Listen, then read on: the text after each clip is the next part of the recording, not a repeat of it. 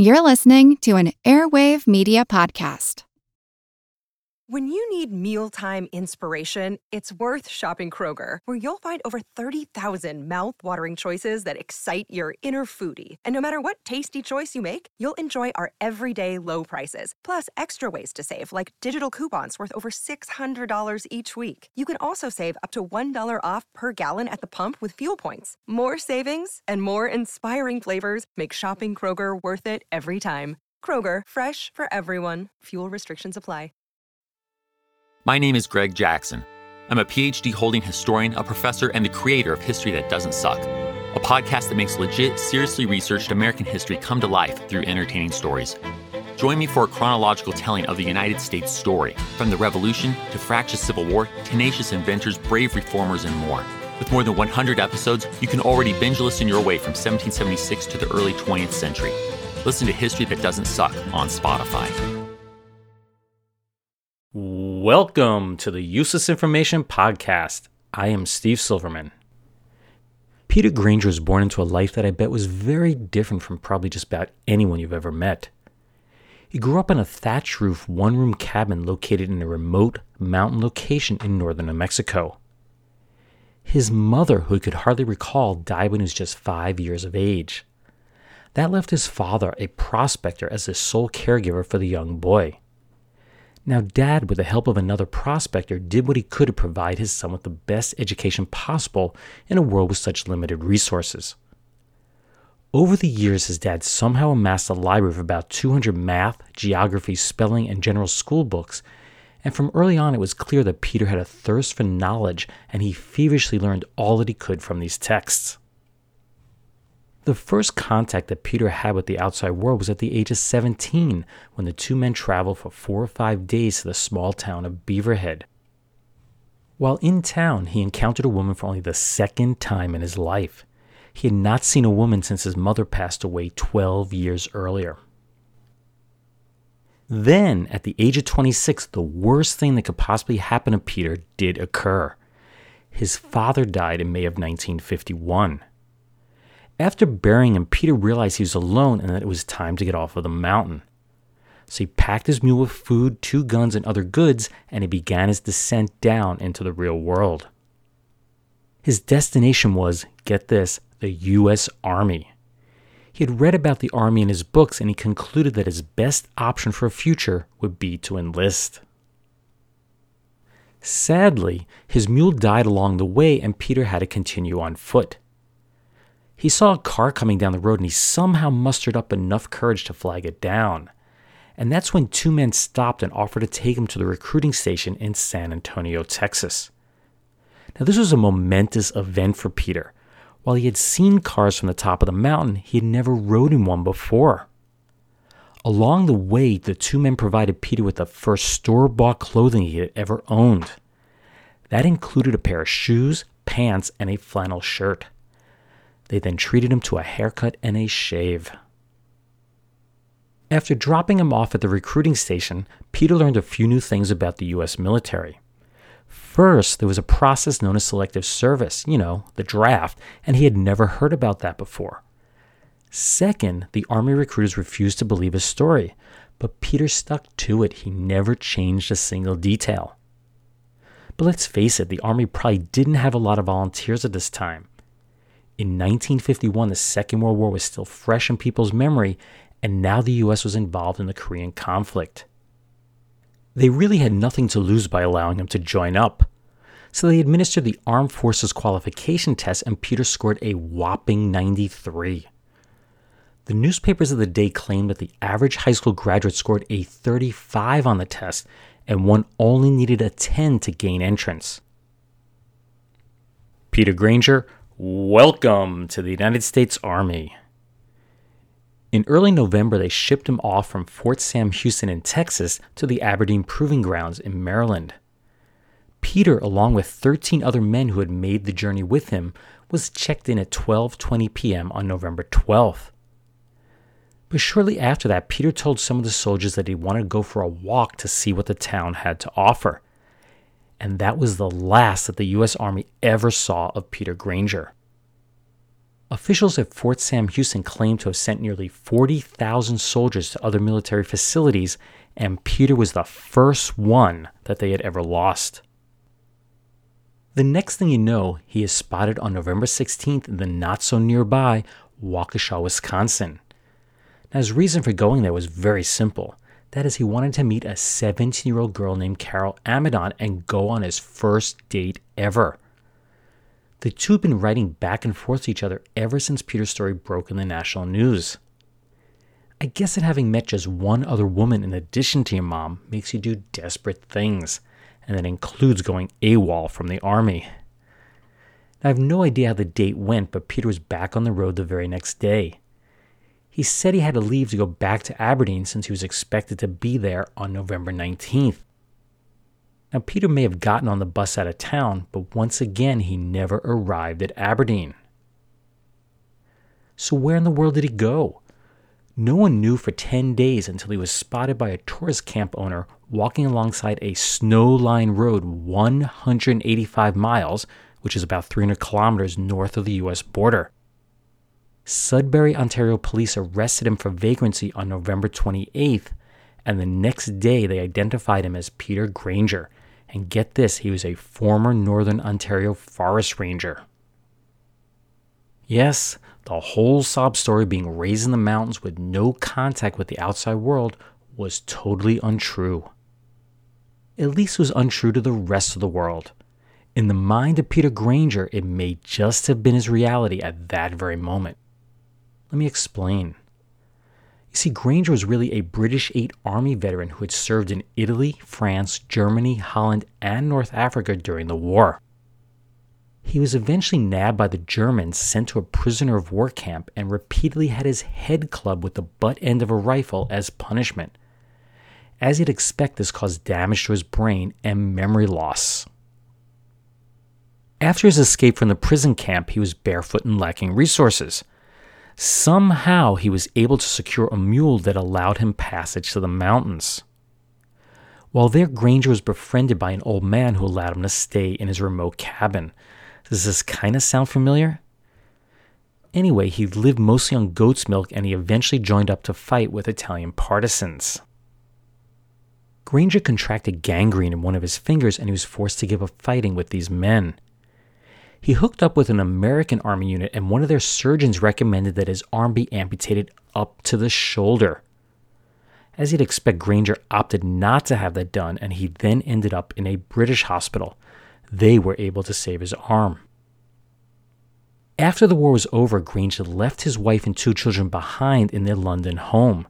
He then headed to North America to try and establish a better life for his family. And that's how he ended up in Canada. He applied for a job with the Ontario Lands and Forest Department on August 21st, and he was appointed to be a forest ranger. Then he suddenly disappeared from his post. No one had any clue where he had gone until a few weeks later when the story of the shoeless hillbilly made the local newspaper. Many of the locals recognized Grainger in the article's photograph and knew instantly that the story was pure fiction. After his arrest in Sudbury, a psychiatrist recommended that he immediately be admitted for treatment of head injuries and memory loss at the Sunnybrook Military Hospital. In regards to the shoeless hillbilly story, Grainger told a reporter, quote, "I thought at first it must be somebody else." He added, "They asked me if I remembered all that, and I couldn't decide whether I remembered it or had just read it. It was just as if I had read about it." He continued, "All I can remember was doing an awful lot of walking. It's happened before to me. I seem to get the urge to escape every once in a while, like when I escaped from the Italian prisoner of war camp." It was his wife Helen back in London who realized that this was mostly him reliving his war experiences over and over again. According to Helen, he had apparently overheard a conversation that they were going to fire him from his ranger position, and that's because he was mentally unfit. Quote, "It was quite obvious to me that the shock of having been deported made him lose all sense of the present. He went to America and relived his experiences.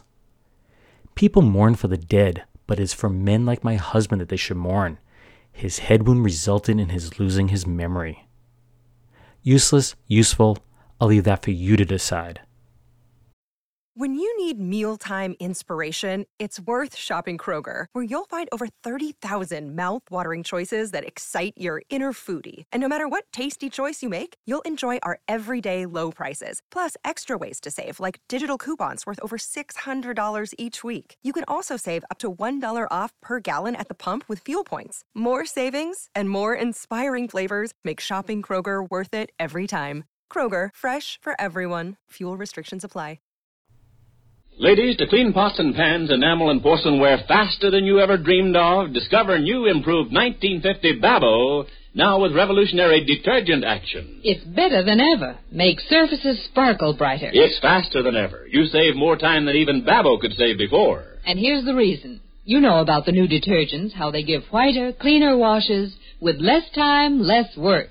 Well, the amazing detergent action in new Bab-O does the same thing for pots and pans, bathroom and kitchen fixtures. It rinses dirt away. Rinses dirt away lightning fast. The time you save is simply amazing. Because new 1950 Bab-O now works two ways. One, new Bab-O dissolves grease quickly, melts away grease that causes 90% of your hard scouring work. Two, new Bab-O's revolutionary detergent action penetrates dirt, loosens it, rinses it away. You'll call it a cleaning miracle. Surfaces sparkle brighter, you're through faster. Try new improved Bab-O for all your daily cleaning work.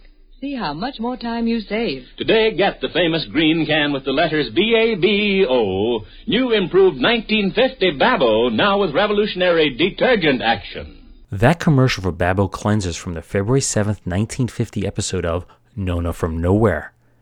This particular episode was titled, Can Vern Convince? Nona from Nowhere was a 15-minute soap opera that ran on the CBS network Monday through Friday at 3 p.m. It only lasted for two seasons from 1949 through 1950. Bab-O Cleanser was originally manufactured by the B.T. Babbitt Company. The company was founded by Benjamin T. Babbitt in 1836 in New York City, originally as a manufacturer of baking soda. Eventually, he branched out into the soap market and is credited with being the first to create and successfully market bar soap. Bab-O was a powdered abrasive cleanser, similar to the containers of Comet and Ajax that you knew when you were a kid. Bab-O is one of those hard-to-find products, but it is still being manufactured today under license from the Dial Corporation by Fitzpatrick Brothers. As a side note, there's an old factory down in the Port of Albany that I have passed numerous times over the years, and it was quite noticeable because it's in a derelict state. But I recently learned that it was originally a Babbitt soap factory, although I have no clue if Bab-O itself was manufactured there. In other news, the papers reported on January 4th of 1935 that 56-year-old Summit, Tennessee resident James Besom had died. Now, there's certainly nothing unusual about a death being reported in the newspaper on any given day, but how Besom died was. It all started when he was stabbed by a woman. An ambulance picked Besom up to take him to the hospital in Chattanooga, but along the way the ambulance crashed into a car, so another ambulance was sent to pick him up. It never arrived because it caught on fire, so a third ambulance was dispatched and successfully delivered Besom to the hospital. Medical staff were able to stop the bleeding, they patched him up, and they discharged Besom from the hospital. As he began the 6-mile or 9.5-kilometer walk back to his home, he was struck and killed by an automobile. When 28-year-old Manuel Ramirez was laid off from his job as a laborer in the Chicago stockyards, he decided it was time to move back to his mother's house in Laredo, Texas. Lacking the necessary funds to make the trip, he instead jumped aboard a boxcar that he thought was headed south. Oh, how wrong he was. Instead, after 5 days of travel, the train arrived in Philadelphia on June 14th of 1955 with Ramirez locked inside. When workers unlocked the boxcar's door, they discovered what appeared to be the lifeless, nearly frozen body of Ramirez. It turns out he had boarded a refrigerated boxcar that was loaded with sheep hides. Amazingly, doctors found he was only suffering from malnutrition and dehydration. He was expected to make a full recovery. And lastly, we have a story for those that buy into the whole NASA conspiracy. That no one's ever stepped foot on the moon. Well, here is some more fuel to add to that fire. It was reported on August 6 of 1971 that the color video camera left behind by astronauts David Scott and James Irwin during the Apollo 15 mission worked great as it transmitted their liftoff from Earth's only natural satellite. But then it was NASA's turn to remotely operate the camera. It failed almost immediately. Astronaut Joe Allen, who was not aboard Apollo 15, commented, "It was almost as if someone had turned it off." Possibly so. You see, there were some space writers who claimed that they saw something moving just before the camera died. One author attributed to the shadow of the flag left behind that was fluttering in the breeze, but then he quickly realized that couldn't be true.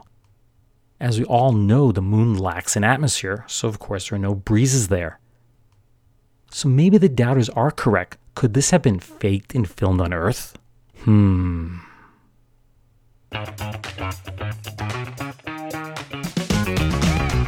there, I'm Dylan Lewis, one of the hosts of Motley Fool Money. Each weekday on Motley Fool Money, we talk through the business news you need to know and the stories moving stocks on Wall Street. On weekends, we dive into the industries shaping tomorrow and host the experts, authors, and executives that understand them.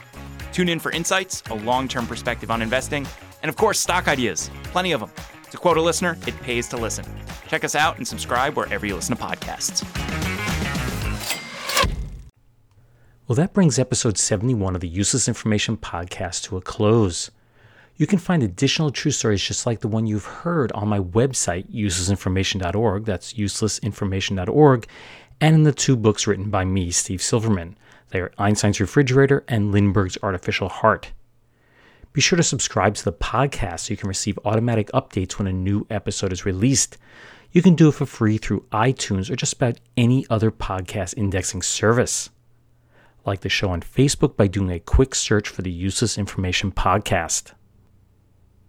I know that I've mentioned my invention, the expandable universe, on and off over the past few years, but a shortage of both time and particularly money have never allowed it to progress to the final product. I'm hoping that'll change shortly since I just finished editing a video for Kickstarter and I hope to launch the campaign shortly. For those of you who have never seen me before, it'll give you an opportunity to see what I'm really like. Now, don't feel obligated to contribute to the campaign, but anything anyone can do to tell others, to spread the word, to friends, neighbors, newspapers, whatever, that would be greatly appreciated. I'll let you know shortly when that goes live. Anyway, thanks for listening, and I hope you'll tune in the next time. Bye. When you need mealtime inspiration, it's worth shopping Kroger, where you'll find over 30,000 mouthwatering choices that excite your inner foodie. And no matter what tasty choice you make, you'll enjoy our everyday low prices, plus extra ways to save, like digital coupons worth over $600 each week. You can also save up to $1 off per gallon at the pump with fuel points. More savings and more inspiring flavors make shopping Kroger worth it every time. Kroger, fresh for everyone. Fuel restrictions apply. Hi, I'm Neil. And I'm Ken. And we are from The Triviality Podcast, a pub trivia-style game show where a lack of seriousness meets a little bit of knowledge. Join us each week for an hour-long game of general knowledge trivia featuring special guests from around the world, plus tons of extra themed episodes. If you want to improve your trivia game, or you just want to scream at us in your car when we get easy questions wrong, then we're the show for you. Find Triviality on all your favorite podcast apps. But you know that, because you're already listening to a podcast.